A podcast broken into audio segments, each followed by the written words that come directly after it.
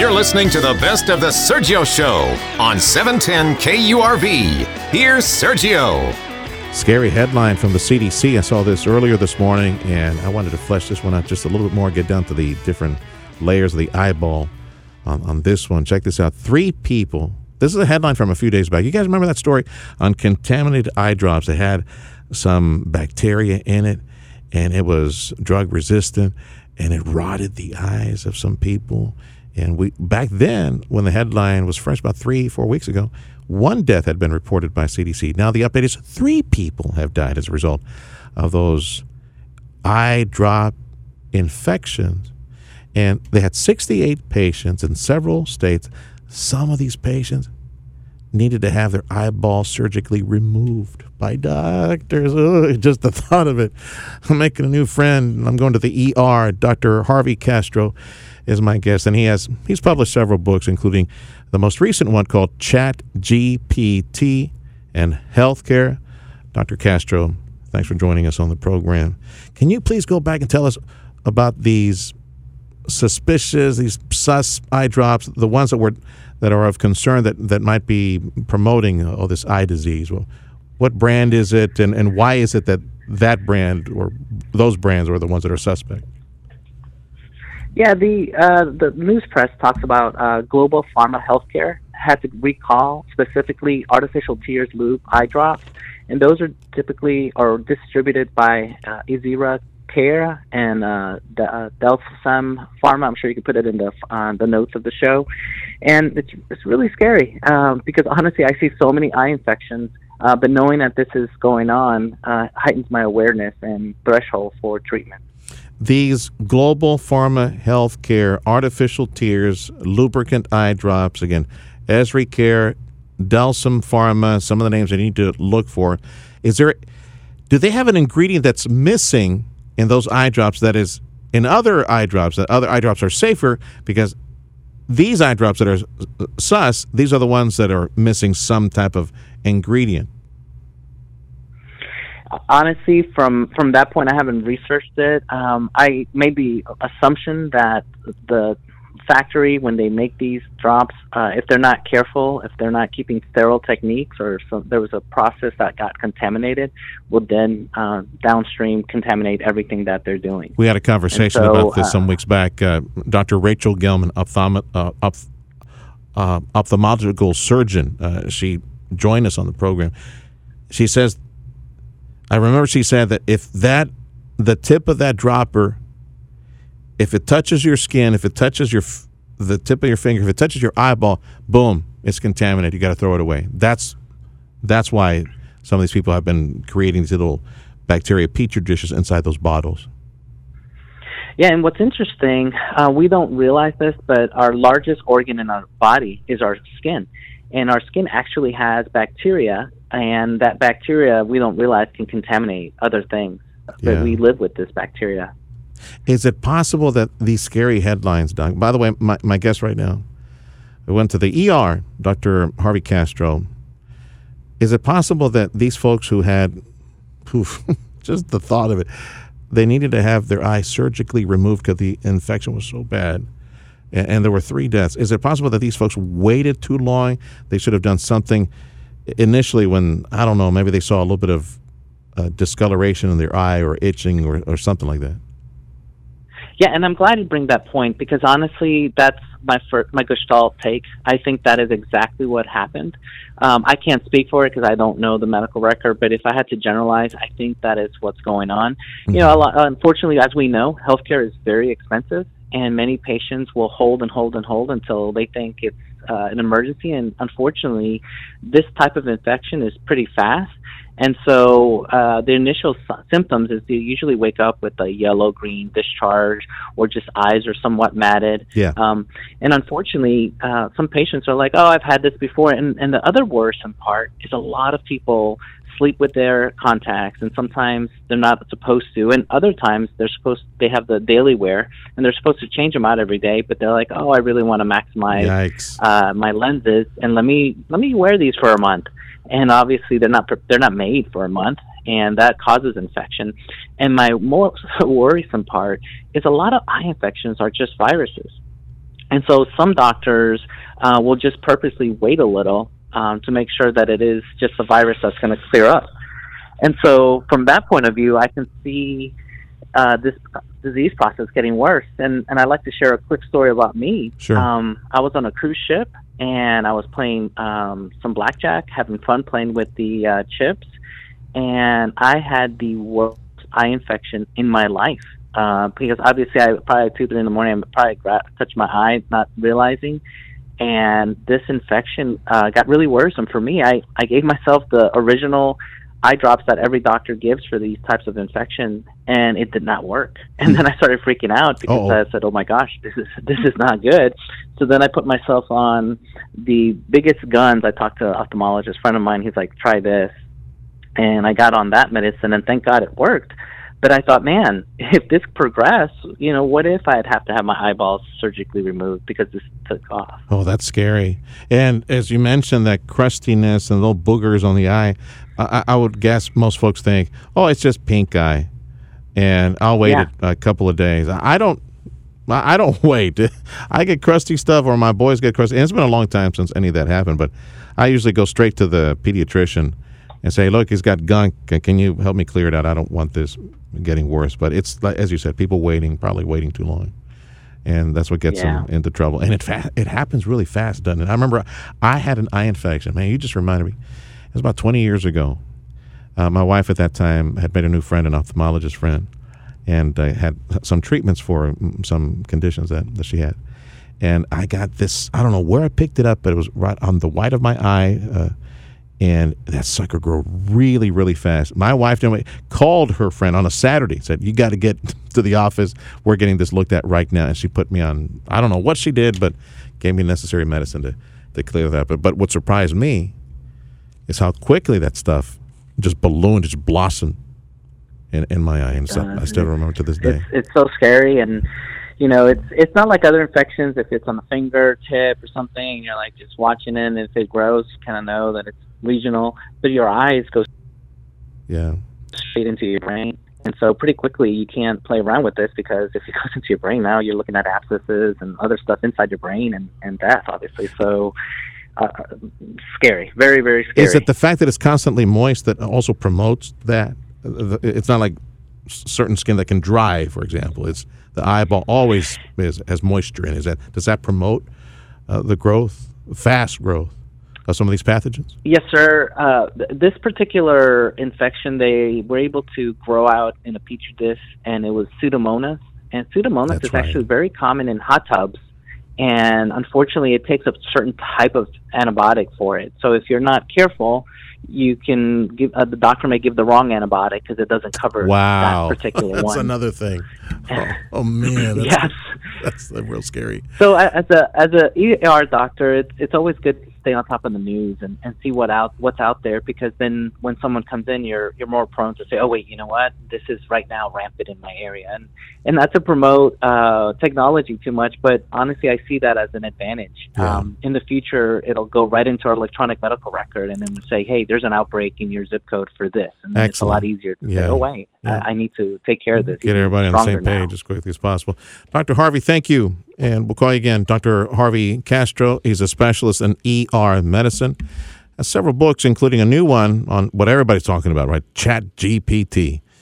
Chat GPT and healthcare, the key to the new future of medicine. That's Dr. Harvey Castro. This is the Sergio Show. I noticed a write up and someone complaining that in our country, my kids are dying more and more uh, as a result of gun violence. People that are irresponsible in how they store guns, individuals who, of course, attack schools or attack children, and, and just just crime in the inner city, for example. Lots of crime, and it's all gun related, and lots of children dying as a result of that.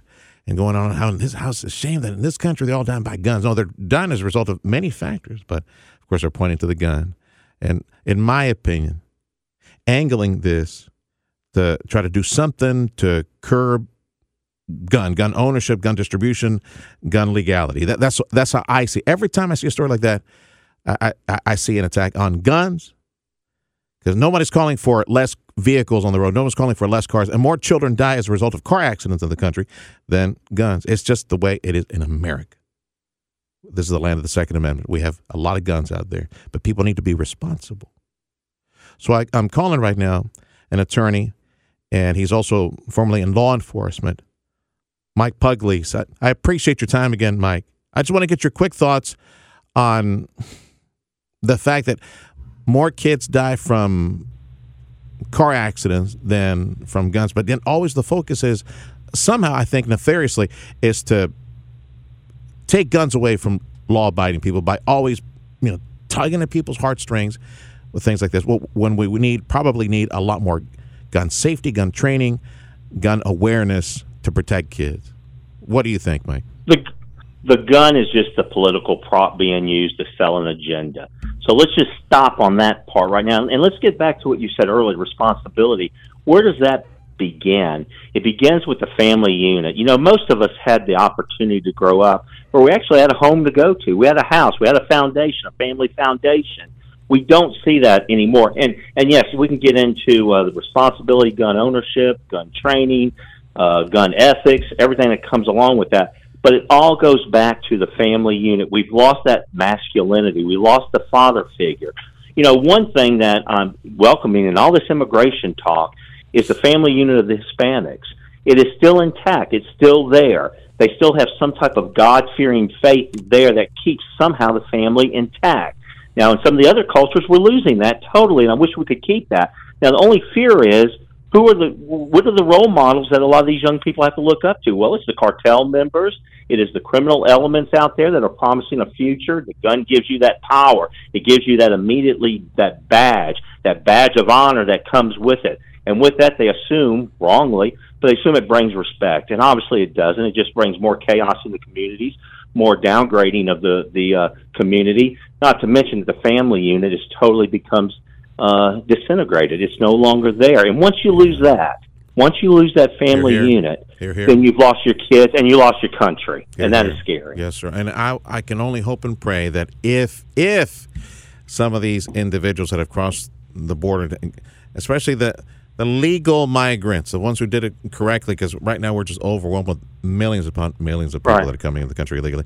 If, if they have a moral backbone and a moral foundation, I would hope and pray that they fight mightily to keep that because they could lose their kids within a generation by sending them to public schools the way uh, the way they are these days in, in, in our country. And speaking of public schools, I, I was talking, I was having a hard talk with my with my son the other day, and I was explaining to him that man, in our country, it was just over a generation ago in in public schools, they would have gun clubs and shooting practice and practice safety. It's it's amazing how bit by bit we have we have instilled fear in our children, fear in our country. Where uh, for, some of them, they they don't even consider like his some of his classmates, they won't even consider ever touching a gun. That is that is so wrong. They leftists and statists and individuals who wish to disarm law-abiding citizens have done they have done a good job over over a generation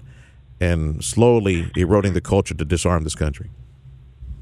and not to mention the leftist media has certainly pushed the narrative uh, that uh, you know in order to reach utopia we need to take away the second amendment and do away with guns totally and they are focused in our schools like you said uh, through the teachers that are pushing this new woke religion on our kids and that uh, and that's the answer and unfortunately they have taken parental guidance and thrown it out the window. The parents now are cautioned that if you teach your, your child the opposite of what the school professes, then somehow you should be arraigned on criminal charges.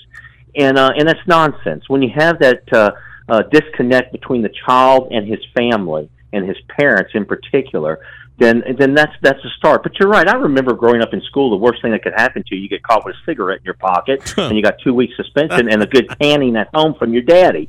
Now it's gotten where you go to school and you have a gun. You uh, it's some type of honor code, especially if you actually use it, and there's no respect for life at that point. They are not taught the foundations and the principles of godly principles of respecting another person's rights and another person's right just to live, live a decent, safe life and have that environment. And the schools are scared. They're not looking at fixing the problem. They're looking at what can we do to uh, alleviate these uh, these kids with that type of attitude from uh, not liking us. And and when you start that down that road, you can't come back. You can't come back at all. I wish we could, but there's really no answer that I see. Every man-made principle I've seen so far that's been uh, been uh, profounded by our uh, our politicians uh, somehow is, is showing up in Here. I can only hope. and uh, yeah. and they don't have the answer. know, I hope that I hope people are waking up because politicians, it's the citizens, it's the parents, it's the business owners. They need to become the politicians at school board. It starts, as you said, it starts at home, and then the first line of defense will be at the school board, will be at the local school district, and, and make sure that all these values are expressed again at some point on the front lines of education, or arrest their control and provide some some competition in education. Mike, it's a pleasure as always. Thank you for joining us again today. Uh, attorney, Thank you, my friend. God bless. a former law enforcement officer and attorney Mike Pugliese. This is the Sergio Show.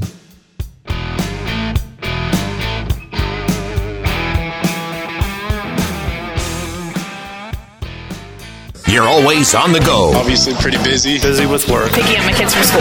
From work to kids to running errands, your entire day is a hands on, never ending frenzy of activity. Luckily, getting the news is now voice activated. Just say, Alexa, play 710 KURV. I like to know what's going on in my world. I gotta know what's going on in my city. Putting the smart in your smart speaker. I'm getting my news from you and my information. For the latest news and to find out what's happening in rich, clear audio, just say, Alexa, play 710 KURV.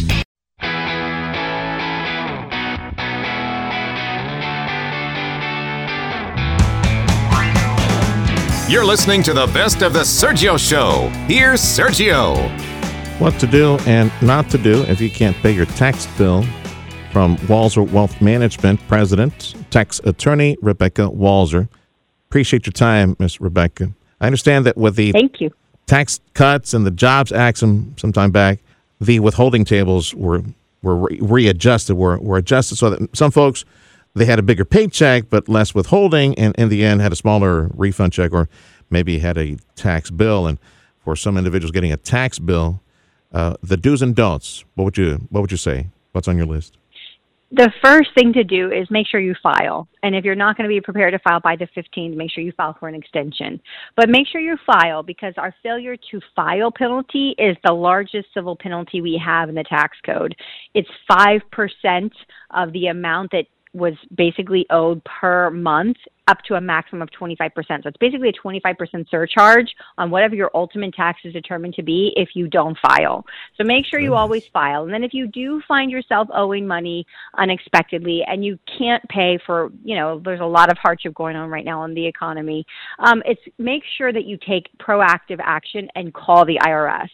They are very administratively understaffed right now, and it will probably take um, a couple of times to follow up and make sure you get through. But you want to make sure you get their name, their employer ID, and then you want to send a letter to them memorializing that conversation just so you have records documenting that you did actually speak to somebody, their name and their ID number. Okay. And that's how you really work to work out a payment plan. If it's a simple, straightforward, I can't pay right now and I've got this amount to pay, you could probably handle it yourself by calling. If you have a return that's more complicated, you probably need to enroll at what we call a tax controversy expert, which would be an enrolled agent, a CPA, a tax attorney, something like that. I hear all these commercials where we can help you with your tax bill. And uh, this example, Bob was fifty thousand dollars in debt, and and then he was able to settle for fifty cents or something. It's like a ridiculous amount. And, and is it the penalties? Is it the cumulative penalties that eventually the IRS says, okay, we'll forgive that. Just give us the original tax bill. Is that the reason why bloated bills are reduced to uh, very much smaller amounts? I mean, certainly the penalties and interest become their own bill unto themselves and actually can overtake the actual principal that was originally owed. That's for sure. But I think it's more about financial, uh, if you have some kind of economic hardship, you know. So a lot of these tax uh, experts are going in and arguing, look, we had a job layoff, we had coronavirus impact, we had this, we had that, and the IRS Okay. is going to try to work out something as long as you're making an effort and you are, and the biggest thing is to is to get a payment plan and to start paying because it's the people that aren't paying that are accumulating all of these uh, penalties and interest that is just going to rack up uh, immensely. if you're paying on a monthly basis something, let's say you set aside 100 bucks, 200 bucks, and you're throwing something at Uncle Sam, does that work in your favor, or in the end, an agent or somebody looking at your case and well, you tried, and now you have it. Okay, we're going to forgive all this ridiculous m- mountain of interest and everything else. Does that also help you make an argument?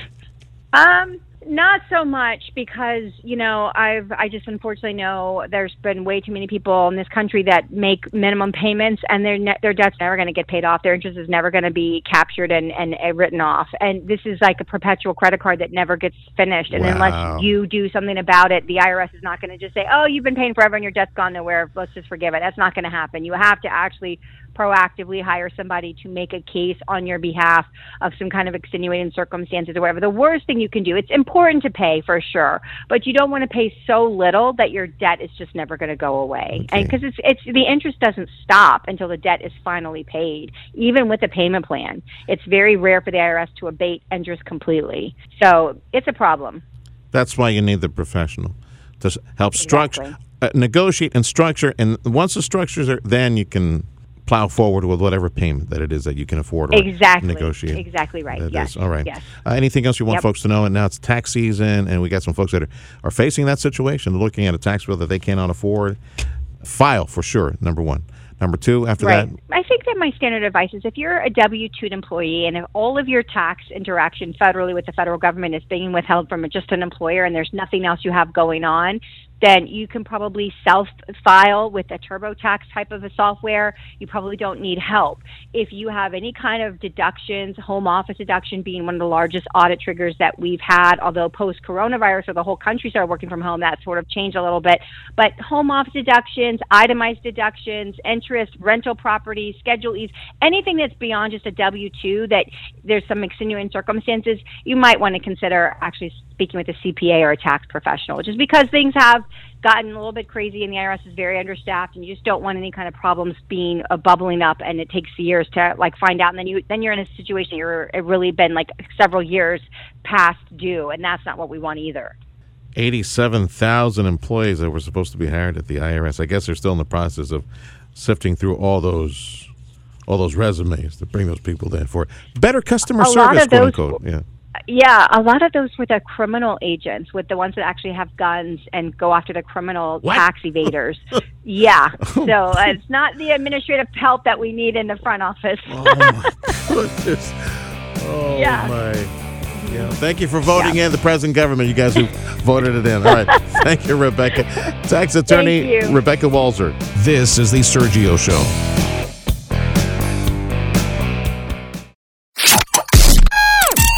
Your day with news and interviews important to you with the Valley's Morning News. Weekday morning starting at 6. Sergio Sanchez and Tim Sullivan bring you the latest headlines and hourly discussions with AccuWeather to get you ready for your day and special guest interviews on topics that affect you and your family. Good morning. Good morning, gentlemen. Yeah, good morning, guys. We'll let you know enjoy the show. It's what you need to start your day. The Valley's Morning News with Sergio Sanchez and Tim Sullivan. Weekday morning starting at 6 on News Talk 710 KURV.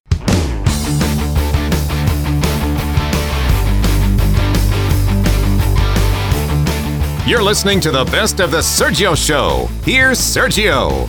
Senator Ted Cruz joining us on the Sergio Show. I I see that you're hoping to cap the High Court to nine justices. Saw a little blurb on that this morning before we talk about border and other stuff that likely will never change under the Biden administration. Let's talk about something else you're trying to do up in D.C. So nine justices, cap that.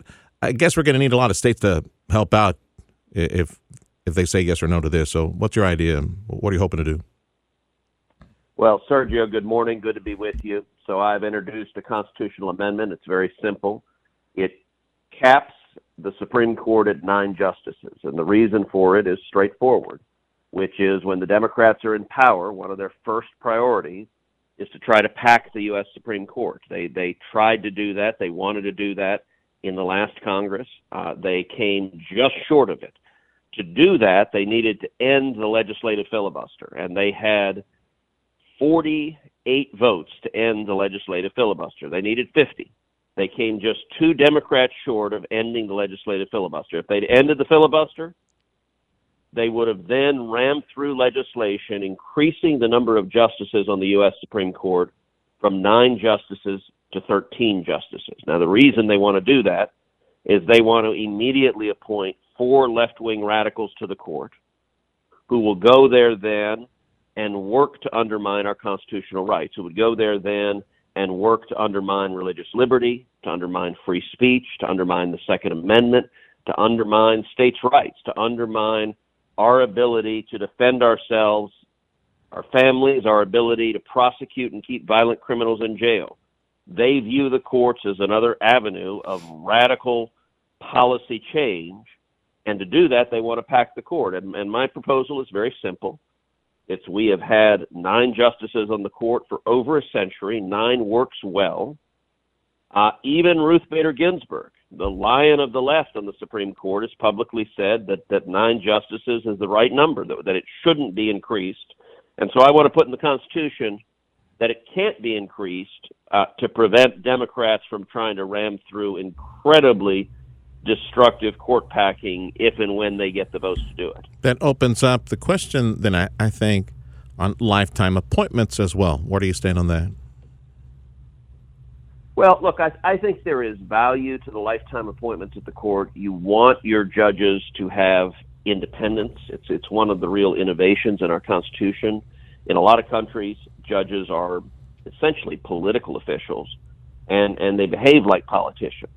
Uh, here in the United States, unfortunately, sometimes we have judges who who act politically, but when they're doing so, they're violating their oath and that's not what they're supposed to do. It, it's one of the real differences, Sergio, actually, between Democrat judicial appointments and Republican judicial appointments. Joe Biden, when he is naming the people to the courts that he is right now, he is looking for radicals. He's looking for people who have an ideological agenda and who, when they put on the black robe, will use the power of the judiciary to try to force that policy agenda in, in into action. That's not the role of a judge. The role of a judge is is to, to call balls and strikes. It is it is to be an umpire. It is to be fair. It is to apply the law. It's not to make policy. And I'll tell you, when Republicans are in office, if they're doing it right, we're not looking for judges that will implement conservative policy. We're looking for judges who will be faithful to their oath and follow their commitment as you know, a couple of years ago, I wrote a book called One Vote Away How a Single Supreme Court Justice yep. Can Change History. Yeah. And that book, One it's... Vote Away, walks through chapter and verse each of our constitutional rights and decision after decision, either upholding or tearing down those rights, were decided five to four. Many of those cases I argued myself and litigated myself, so the book, One Vote Away, takes you behind the scenes in terms of what's really happening at the court. Man, you talk about a constitutional amendment. I'd like to see one, a courageous one, where we go back. We've been under de facto judicial rule for over 200, 210 years now. Uh, at that very moment when it was deemed that the federal government could make and be arbiter to all decisions by all powerful federal government, I would love to see separation of powers. Uh, the reassertion, the emphasis of, of state powers over, over federal government. And now that would be a courageous constitutional amendment. But our electorate, our people, our public school children, we haven't talked about stuff like we never talk about stuff like this. It's anyway. Well, let me get off of that high horse and talk about other stuff that's taking place. Well, well, but but but Sergio, let me actually make a point that because what you're saying is really powerful. Um, one of the real genius elements of our Constitution that our framers arrived upon is what's called federalism. And federalism is the idea that, that the states have sovereign power themselves. And as much as possible, people should be governed by the level of government closest to them. In other words, everything that can be done at the local level should be done at the local level. If it needs to be at the state level, do it at the state level, and only those things that are truly national that require the federal government should be at the federal level. And, and one of the real blessings of federalism is it lets different states have very different laws that reflect the values of their citizens. And, and look for a moment at all the controversy over abortion. As you know, the Supreme Court last year overturned Roe versus Wade. I think it was the right decision to overturn it. Roe versus Wade, you had nine unelected judges who said to the American people, we're smarter than you are. You don't get to decide the rules concerning abortion. We're decreeing the rules for everybody. What happened last year is the Supreme Court overturned that. And the court said, look, abortion is a deeply divisive issue. People have strong issues. It's emotional, it's personal, they care deeply about it. These sorts of policy issues, the right way to decide it is not unelected judges ruling from on high. The right way to decide it is in the democratic process. And where we are right now is each state makes its own rules, and, and the rules vary. You would not expect the people of Texas to adopt the same laws that the people of California adopt, or the people of New York, or the people of Illinois. And we now have a system where the laws in each state on, on abortion can reflect the values and the mores of the c- citizens. I think that's one of the ways we keep our incredibly diverse and divided country together is by being tolerant of each other and allowing a system where look, California voters vote for all sorts of dumbass ideas that Sergio, you and I wouldn't like. But if they want to do it to California, it makes me a little bit sad. But they can choose to live that way, and we're going to choose to live in freedom in Texas, and, and that's how you have a big, diverse country no, I'm, thrive in yes, unity sir. nonetheless. Yeah, you said a key word tolerant of each other. There is no tolerance from the tolerant left. And, you know, federalism, it, it's a mirage. Congress, um, Senator. It's it's it's a mirage. It's, I, we live under the constant threat. The, the, wrong people take power, hold power, hold the courts. Uh, we would have to bend a knee to that pro-abortion culture, shut down churches, and man, you don't use the the right pronoun, such put you in jail for stuff like that as well. Anyway, off to another topic, the border stuff, real quick, Senator. I was hoping to speak with you a few days back on declaring at least a couple of cartels in Mexico, at least two of them, as suggested by six sheriff's associations in our country, saying New Generation and some other cartel, they need to be considered terrorists. 80% of the fentanyl coming to the country from those cartels. White House says that's not going to do anything. We don't have any more power. It was Karine Jean Pierre, was she right? Was the White House right saying that the, the federal government would have no additional power by declaring some cartels as terrorists? Because I see a lot of options that open up as a result of this. Just want to get your, your comment. Well, sadly, when you ask the question, was Karine Jean Pierre right? Ah. That's a question that always ans- answers itself. The answer is no. Uh, she is paid to lie to the American people. Uh, remember, this is the same person who stood up and said illegal immigration isn't happening. That people are not just walking across the border, she said. It's not happening. Now, you and I know, and everyone listening to your show knows, tragically, over five and a half million people have crossed illegally under Joe Biden. It's not happening because Joe Biden and the Democrats refuse to enforce the law, and they're practicing catch and release. When they catch someone, they let them go, and that's why they stay, and that's why more come and the result has been horrific. It has been millions of people subjected to abuse, to physical abuse, to sexual abuse. It's been children being abused. It's been dead bodies left abandoned to die. All of this is a choice. It is a conscious political choice by Joe Biden and Kamala Harris and the Democrats in Washington. Now, I support using every and any tool we have to stop the cartels. Of course, they're terrorist organizations. They engage in mass murder. They're trafficking fentanyl into this country. A hundred thousand Americans died last year from overdoses. We should declare them a terrorist organization. We should declare them an international criminal organization. We should go after them and put them out of business. Here's the problem. Joe Biden doesn't want to do it because he cares more about the politics. He sees every illegal alien. He believes all of them are future Democrat voters and so he doesn't care at all. The 100,000 people who die of overdoses, that's a perfectly acceptable cost for his political objective. And, and it is cruel, it is heartless, it is sick. Let me give you an amazing stat, Sergio. In 2018, the Mexican drug cartels made roughly $500 million from human trafficking.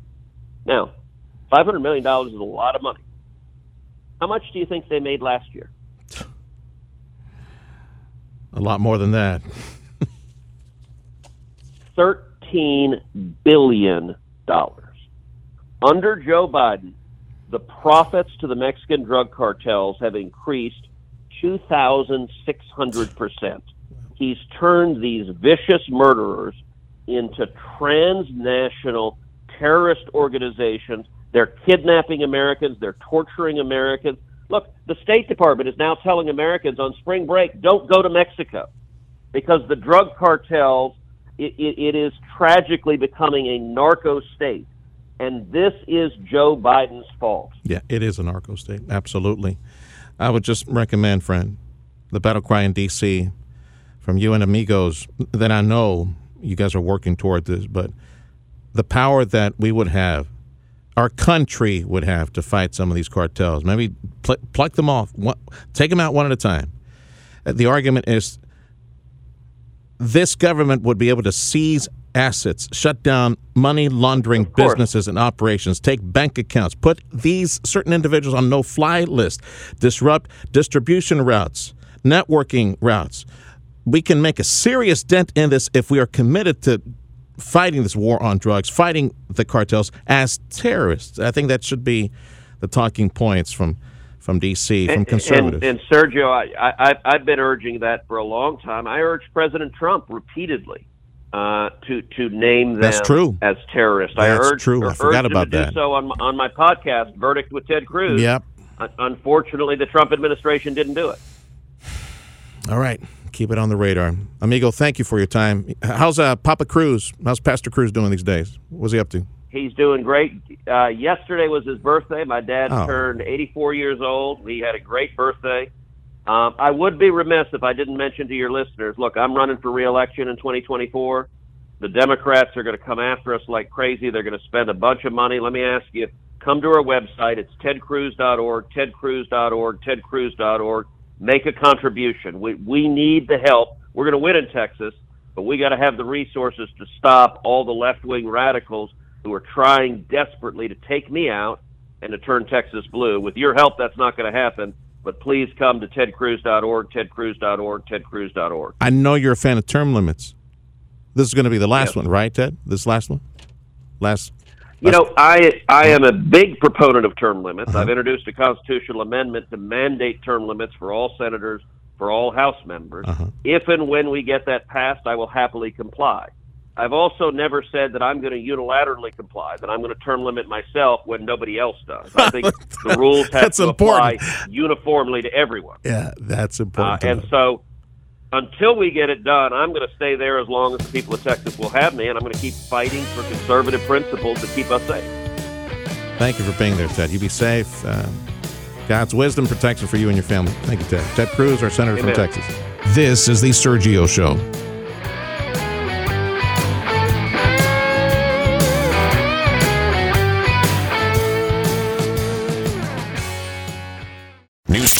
1010 KURV. When news breaks, we break in. Break in. Breaking news. Stay alert and listen to the weather forecast. We need to be aware and alert to what's going on. Breaking news means it's happening now, and we mean now. Breaking news underway right now. Breaking news on News Talk 710 KURV means we're bringing you the news as it happens. We have a active shooter, multiple gunshot victims. In this particular instance, we are in receipt of information. When news breaks, we'll break in. Count on News Talk 710 KURV and KURV. KURV.com.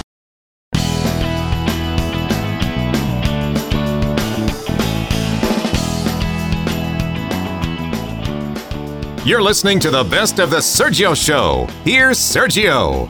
So the college campuses now, and a mental health crisis that's being reported among folks in the front lines of medicine.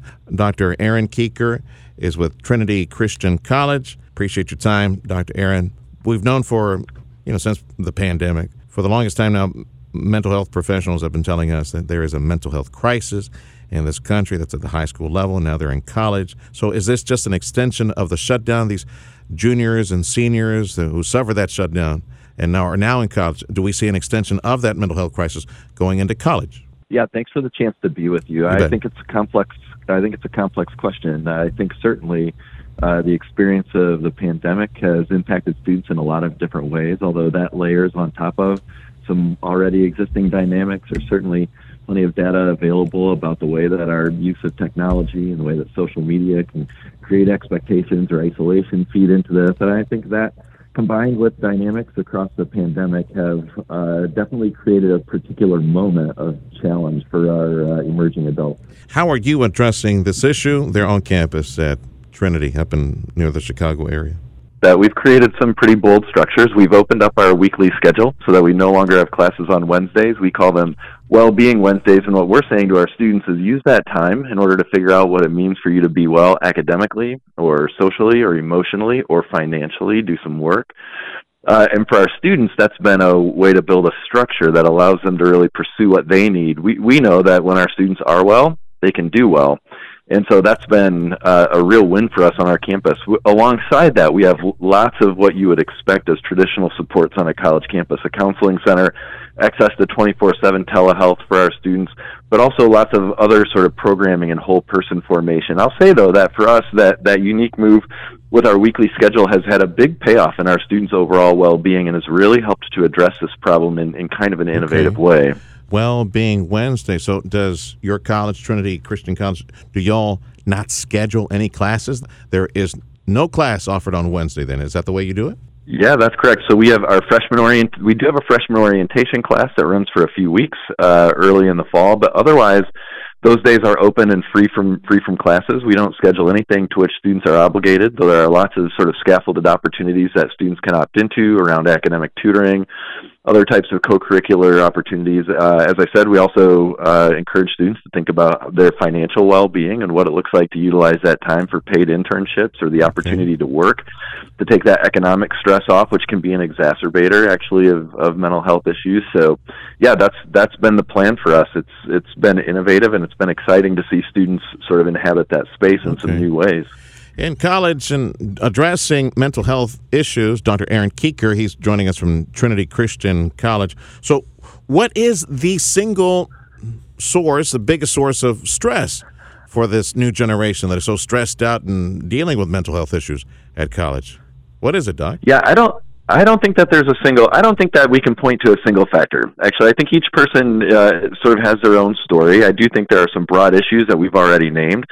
Some of the stressors of the pandemic, some of the ways that our use of technology isolates us, some of the broader structures that put pressure for uh, success on high school students from very early on. And I think those combine then, of course, with the stories of our families of origin uh, and our particular journey. So I think we can't quite, quite point to a single factor. Uh, and I think one of the challenges that colleges face is to to respond to each person on the on the journey that they're on, and meet them where they're at uh, in a in a way that can can really support them towards success. How do you gauge the level of stress or mental health issues there at your campus at Trinity? Is it the number of calls coming in to that hotline? Is it counseling sessions that are booked solid all week? And how, how do you gauge that? And you're able to say, well, everyone's all stressed out. How do you say that? Yeah, yeah, that's a great question. So, a, a couple of factors. I mean, from a data perspective, certainly we can pay attention to the utilization rates of our counseling center and our telehealth services. We're a high touch campus. We know our students quite well. So, also our frontline professionals, both faculty uh, and, and student life staff, have a good handle on how students are doing. Our, our professors know their students, and so there's a lot of one to one contact that helps us sort of see how things are going. We've got a pretty well developed care team system that allows anybody on campus to indicate, hey, here, here's a student who I think is struggling. Can we activate a team to reach out pro- proactively and support them? So we're able to pay attention to the way those numbers work, but we're also just really able to know our students and pay, and pay attention to what we're encountering in them on a on a day to day basis. What would you say, Doc? And I know I, I can just, I can feel the questions and the cringe in some of my audience going, when I was going to college, man, I had no money. I worked three jobs. I kept up with my classes. I had family issues. Da, da, da. I never needed no counseling, n- nothing like that. But we're just we're wearing a, a softer generation now. I'm always coddling them and protecting them, and every time they cry, we got all these counselors and people pounding on them. What would you say to somebody who says something like that? That might be me, Yeah, by the way. Yeah, well, first of all, I think we, we do live in a different time. I think our our youth are exposed to all kinds of things that we probably weren't exposed to 20 years ago, 15 years ago, 40 years ago, and I think that's important to account for. I think we've also seen how important it is to recognize uh, that even for those of us who grew up some time ago, the benefits we may have had if there wasn't uh, such stigma about reaching out to, to getting support, and if we could have seen in different ways that actually their their reach for support is a sign of strength, um, not of weakness. So I think I would want to say, uh, look, a critical capacity to develop is a capacity of empathy, and to look at each person and to and to allow their story uh, to be their story and not to read your experience into that. So I think that's a real opportunity for us in a way that we can build communities okay. that are compassionate and that help help people to flourish. Well, there you go. From Trinity Christian College up in Illinois, Dr. Aaron Kuecker, and their solution is at their university, they give everybody a break midweek. Wednesday, no classes, no classes scheduled Wednesday. You guys go figure out what you want to do and de stress on your own. Thank you, Dr. Aaron. Pleasure speaking with you. Thanks for having me. This is The Sergio Show.